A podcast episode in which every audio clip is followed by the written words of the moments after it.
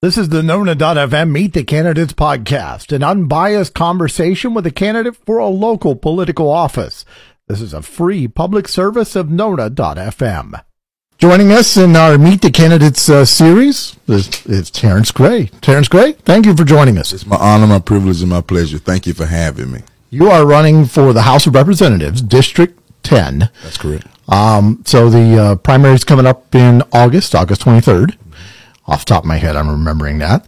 And I think you have about 10 folks who are uh, vying for that, if I remember right. Amazingly. And I'm really impressed with that because that signifies that the community has a wonderful opportunity to make a choice. Yeah. So many people are therefore trying to say they want to serve the community, for which I am one of those, and I'm thankful.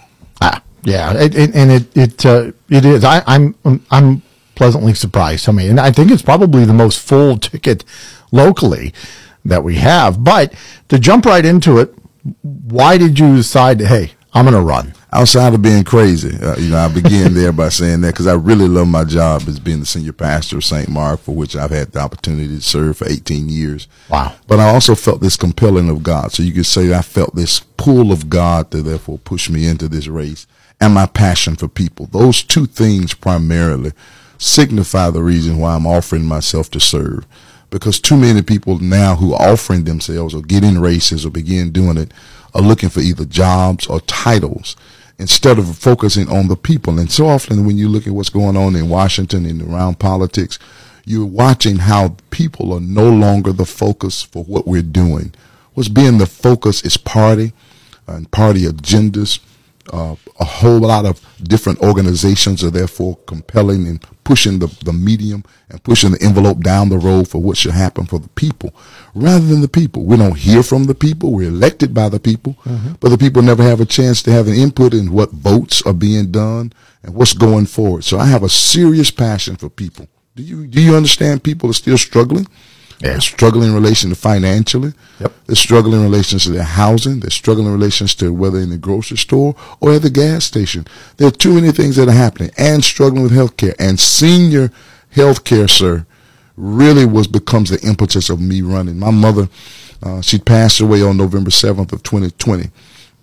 My mom, it got to the place where my mom had to have regular care. Right. And me, being having an opportunity to work and, and go off to to work each and every day and try to come home to look after mom was necessary. But I had to hire somebody to come in to look out for mom. Do you realize that the Lord had not blessed me with resources? It really would have broke the bank in order to care for oh, my yeah. own mom. Yeah. It would have been cheaper to put my mom in a nursing home than to care for my mother at home. And senior care, it becomes a serious part of it, as well as medication. Brother, my Lord. And again, it goes right back to people. Can we focus on the people? And no disrespect, no disrespect to anybody. I mean, considering all the money we're sending into space, my God, can we spend some of these resources to try to save and care for the people who make up the people in the earth while we're going looking for greener pastures? Oh, yeah. Can we take care of the pasture we already got? Yeah. Yeah, absolutely. And, and you know, and and and I don't you know, want want to spread too far on this, but you know, I just saw this morning that we were overseas handing out some more money, and uh, you know, I kind of did the math real quick in my head and said, well, they they want a buck out of my pocket this morning that I didn't didn't you know I, we could have used that buck here. Uh, most definitely. And when you begin talking about I, I, will celebrate and i do want to lift this up that i have noticed that the gas has gone down. So it's some. Hallelujah. Yeah. thank you jesus. But, but at but, the end of the day it's not where we think it ought to be. And i think it frustrates people when the response is well you need to get an electric car well, heaven sakes, do you know what electric cars A cost and how long you're going to be? The gas prices, who knows where they'll be by the time you get that car in the yeah. I totally agree, but I also want to want to challenge. I think we have to be open to all. We do have to be open, and, I, and, and yes. that's, that's a part of what yep. I think the people was serving people, being open to people's priorities mm-hmm. and people's likes and their dislikes. Again, hearing from the people, and ultimately, there's some people who like the electronic cars. I'm, I'm oh, not. I'm not one I mean, who's, who's in it just yet. I travel quite a bit, and I think Lake Nona is probably one of the. You know, you see all the new electric cars here, and that's fantastic. I'm glad that those folks are out there taking the arrows and and trying this technology. Absolutely, yeah. And, and I think it's good. But, but there again, I'm still open to you who wants to go there and put that gas in that that that, that F one fifty like I drive and, and be all right. yep. Those of us that want to hang on to the old, uh, you know, for you know the the old the gas cars as long as possible. As long as I can. So what? What? I, I know you are focused on those that are struggling. You've mentioned uh, health care for seniors. Are there other issues that are driving you? When you when you people, and I want to keep pushing that in your mind. Mm-hmm. People, are people who are heard. In essence, I, my my vow and my pledge is to always sit in front of a wonderful Zoom call once a month after being elected and listen to the people. Right. I think it's important for the people to be heard. Here are some issues that's going on. And when there's a major issue that's going to take place, I do plan to put that in front of the people for the people to have an opportunity to vote. Whether you voted for me or didn't vote for me, you will have an opportunity to say something to weigh in on the subject matter. People. Then come back and deal with people when it comes down to choice. Do you realize I still believe people ought to have the right to choose? Whether choose who you love, choose when you're ready to be a parent. I believe in choice.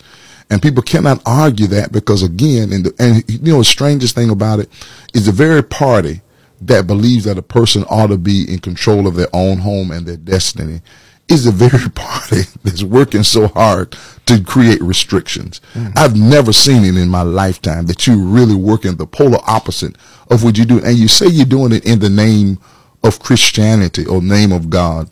And I really hate that part and believe in uh, hearing consistently that the only party that is right or the party that's religious happens to be the people who call themselves Republicans. Not trying to swing it in about it, but that really is crazy. I know for a fact I'm an African American. And I know a great percentage of the people who make up the Democratic Party are persons who look like me. And most, if not all of us, believe in the Lord Jesus Christ or have a faith. Sure. And to believe that, that that we don't have faith because we are open to people making choices is crazy. And you've got to believe that persons ought to have that right. Choose whether or not you want to have a gun, but I do not believe you ought to have an assault weapon. I'm gonna tell you that. I think that's crazy. I think we. I don't mean you. I don't have a problem with you having a rifle, but why you want an assault weapon? Do you not hear the very word? What it says is gonna cause assault. Why would you have something like that? It is absurd to me. And to know that we want to allow that to take place, I think is wrong. I think we have to start saying you have the right to have a gun, right to have a rifle, shooting rifle. Go do what you need to do.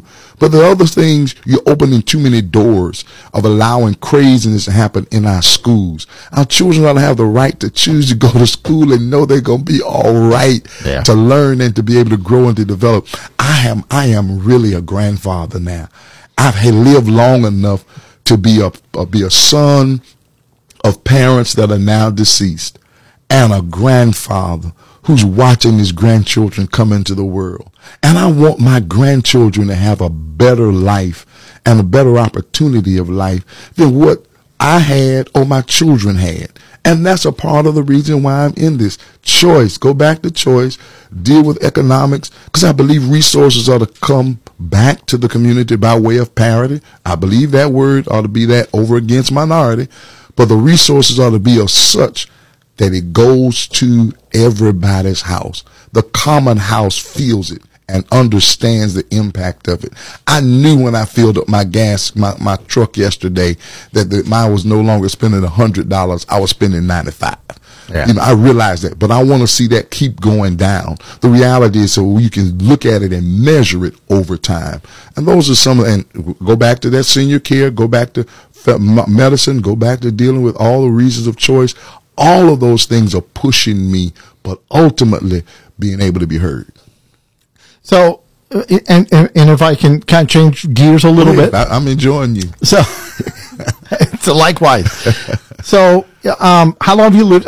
I know you've pastored for 18 years mm-hmm. locally, but how long have you lived in Central Florida? Where Where do you come from originally? Man, can't you tell I'm from Georgia? Are you, are you serious right now? I, mean, well, I knew it was the South, but I, yeah. I, I, couldn't pick a state. Born so. and raised, born and raised in Atlanta, Georgia, and wow. moved to a place called Macon, Georgia, where I served for 15 years and five months as a pastor. Yep. And then I moved to Orlando in 2004 and became the pastor of St. Mark. So you've just been working your way south, eventually retiring in the Keys. Man, I'm not trying to go to the Keys.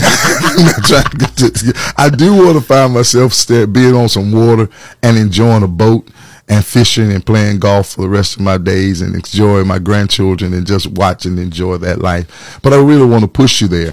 Uh, when I came to St. Mark, there was only possibly one person that was an elected official when I got there, and that's another reason why I'm in politics. I, my my church is a very wonderful church filled with politicians. I got there, and there was only one person that was elected. That was Kat Gordon, and Kathleen Gordon was on the school board. And then all of a sudden, the Lord opened the door of opportunity where Val, where no, Jerry gets elected, Kamia Brown gets elected. You have a, a Alicia Latimer gets elected as a yep. judge. You also then start having Val, I think, elected, if I didn't repeat that, as well as you also have uh, Tiffany Moore Russell and Regina Hill. So you got all of these elected officials. So you, I've been involved in politics for a long time and watching and helping people aspiring to achieve. And this pool of God said, Hey, you helping everybody else. It's time for your voice. Cause some of the things I've made recommendations for as far as me, reaching out to people and caring for people and becoming people centered. I'm watching how they re- respond to that and something I think I would do differently if I was in the seat. So it's my opportunity to try to act like I'm in the seat while I celebrate what they do. I think I might do some things differently. You're listening to the Nona.fm Meet the Candidates podcast. If you're a registered candidate in a local political race, we invite you to join the conversation. Please reach out to Gabby at Nona.fm at 407 553 Nona, extension 402. Now, back to our interview. So we, we so to understand this is your first elected office. My I, first time. Don't you think we need some fresh meat? yes, and and I was going to get back to that too because you mentioned a, a lot of, of, different things that we're dealing with as a country right yeah. now. Uh-huh. But I feel like we've been hijacked on both sides by the fringe. Those 5%, the 10% that run on either side, the 20% total, the, the fringe that, that I've just, they're, they're really, um, they get a lot more credit than they deserve. They kill in the middle, is what you're telling us. There you go. And Love that. Kill in the middle. Yeah, because sometimes people want to imply that, that, that, there's this plot against the middle class, an opportunity to destroy it, uh, and ultimately just have the, the the very rich and the very poor. Well, I think there's some kind of way we have to have persons willing to fight for the middle class and yeah. fight for the common person. And I'm that voice is really trying to say that I think we ought to do that and not only do it, but do it in action. Do it tangibly. Do it with stuff that makes sense. And begin having this wonderful thing, what we're doing now. Mm-hmm. You might be a Republican. I might be a Democrat. But guess what? Let's have conversation. Right. One of the biggest yes. dilemmas that is happening in D.C. is we don't have people who have the common sense to just learn how to talk to instead of at each other. And I bring that kind of wholesomeness to this dialogue and to this opportunity and to this seat. I've lived long enough to know how to talk to everybody. Right. No, I can see that. Absolutely. Right. And, and it's appreciated.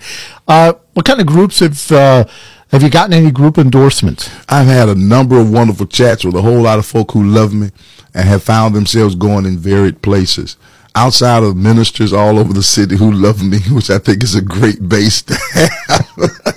and trust me, I I love that base, and I love the fact that I've had endorsements such as uh, Mayor Buddy Dyer. I'm sure that that's all widely known that I am his choice for this seat as well as also Sheriff Mina's choice for this particular seat. And I think that's a wonderful joy and a blessing. And I was also amazed at the number of persons who, whether in Apopka, which I no longer have under my arm, as well as even Ocoee, all of which was rallying behind supporting me. So as far as political leadership, city as well as county leadership I have, you know, uh, at the end of the day, you have support of the people who make up your church. And I'm thankful for each and every one of them.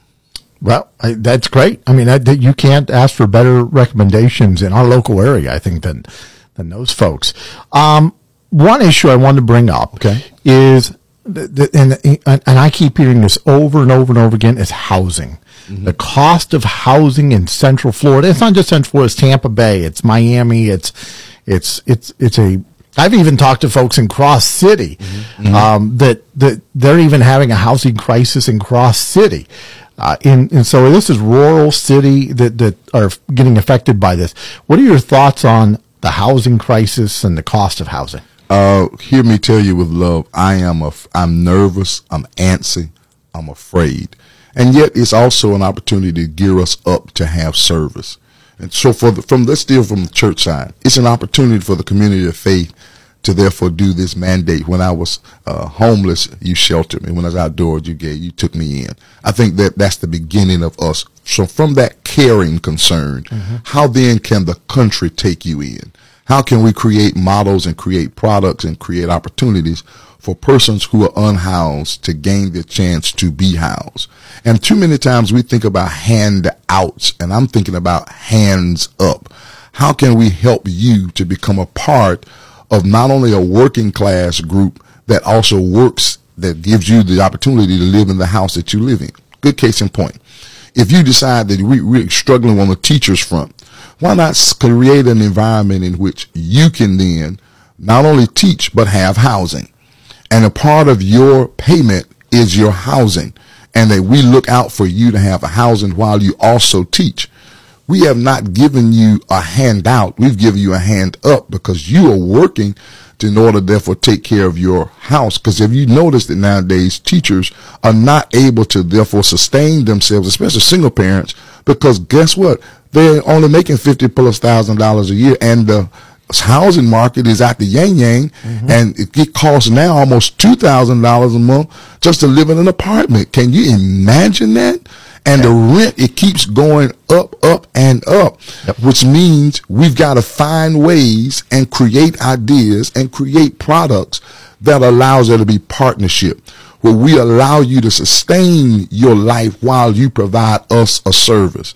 Even we could then take the whole model to the hospitals that allows nurses who come in and doctors who come in to experience similar things and create housing communities working with city and corporate government to allow you to be able to work off these uh, kind of payments by the services that you provide.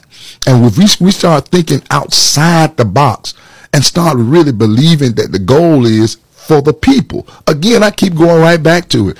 I'm people focused what is going to be best for the people. And if we can focus on them, we our minds can open up large. Can you imagine even saying to your company, uh, saying to Lotus Management Services, hey, we're working for you, but part of part of the work that I do can be the house that I live in, which means that you can then manage the housing piece and I'm do this service and I'm working off my house and I still receive resources of pay, but part of my pay is that. We used to do it and come down to just health insurance, but we got to do more than that that because health insurance is going crazy. And I believe health care ought to be for everybody. I'm that person. Again, it's people focused. So when you start asking about the housing scenario, it's hurtful, it's painful, it's crazy, but it's workable if we put common sense to it. If we start doing it. And can I tell you where that common sense comes from? Sure.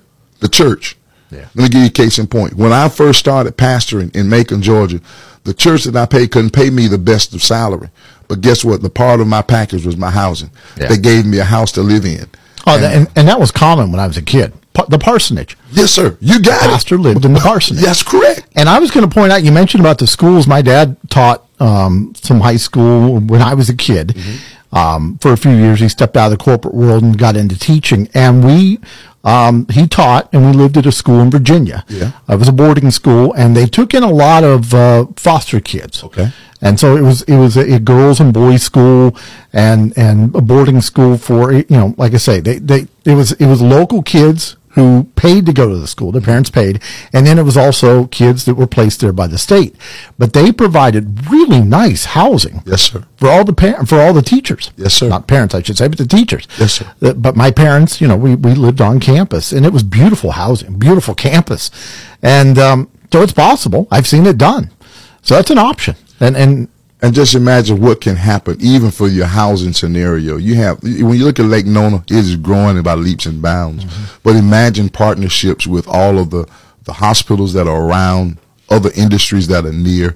How can you then partner for your housing district? So you create housing communities that are centered around this particular area, this particular business, mm-hmm. in order to help to enhance not only person's housing, to be able to subsidize and offset the cost.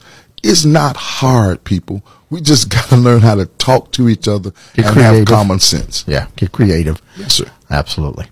Well, in closing, any final comments? We at the end of this, man. Yeah. Are serious? I mean, I just had a great time just talking to you. And we're going to have you back. No, yeah, well, thank absolutely. you. I, I look forward to it. I'm, my my name again is Terence Gray. I'm a 56, about to be 50. My birthday's next next Wednesday. Can Happy you imagine? birthday. Hallelujah! and happy to be 57. Happy to have lived life. the 50s are good. Oh my God! You know, and, and please know that I'm a person who's li- who's been who's a father of three. My wife and I lived together and was married for 30 years. We found ourselves parting ways. We're no longer married now, but that does not. That's a part of that story, mm-hmm. which allows me to bring some compassion to every circumstance and situations regarding people. I'm the person who's had to sit there and, and grieve the death of my mother as well as my father. I've sat and watched the joy of watching my daughter bring life into the world and see also my son become a father. I've had the chance to see all of that. The gamut of who I am brings who I am, the person I am, to this office and write for it. I don't have the quote unquote experience of some candidates, but we've seen what that experience has done not only for them personally, but what it's done also for our community. And I'm not that person. I'm the person that brings a level of heart, compassion, love, and genuineness to the office that allows people to know I can hear you and I can also hear persons who are across the aisle and try to find out the best solution. And my father, my spiritual father, used to tell me, he said, What makes you the smartest man in the room? I said, I don't know. Tell me. He said, It's because you surrounded yourself with smarter people. Yep. And one of the best things that I have been able to do is surround myself not with people who always say, Yes, Pastor, or I agree with you, Pastor. I've surrounded myself with the intelligence of the community of faith. And because we were able to hear each other and work together, we came up with the best solutions. People, people that challenge you. And I want to do that in Congress. I want to be able to be a part of that conversation and for the for Florida 10 to believe I'm that voice that can bring that conversation to reality. Fantastic. Thanks for coming in. I honor. appreciate you taking the time. Thank you. Thank you. Thank you for listening to the Nona.fm Meet the Candidates podcast. This is a free service of Nona.fm. If you are a registered candidate in a local political race, we invite you to join the conversation. Please reach out to Gabby at Nona.fm at 407 553 Nona, extension 402.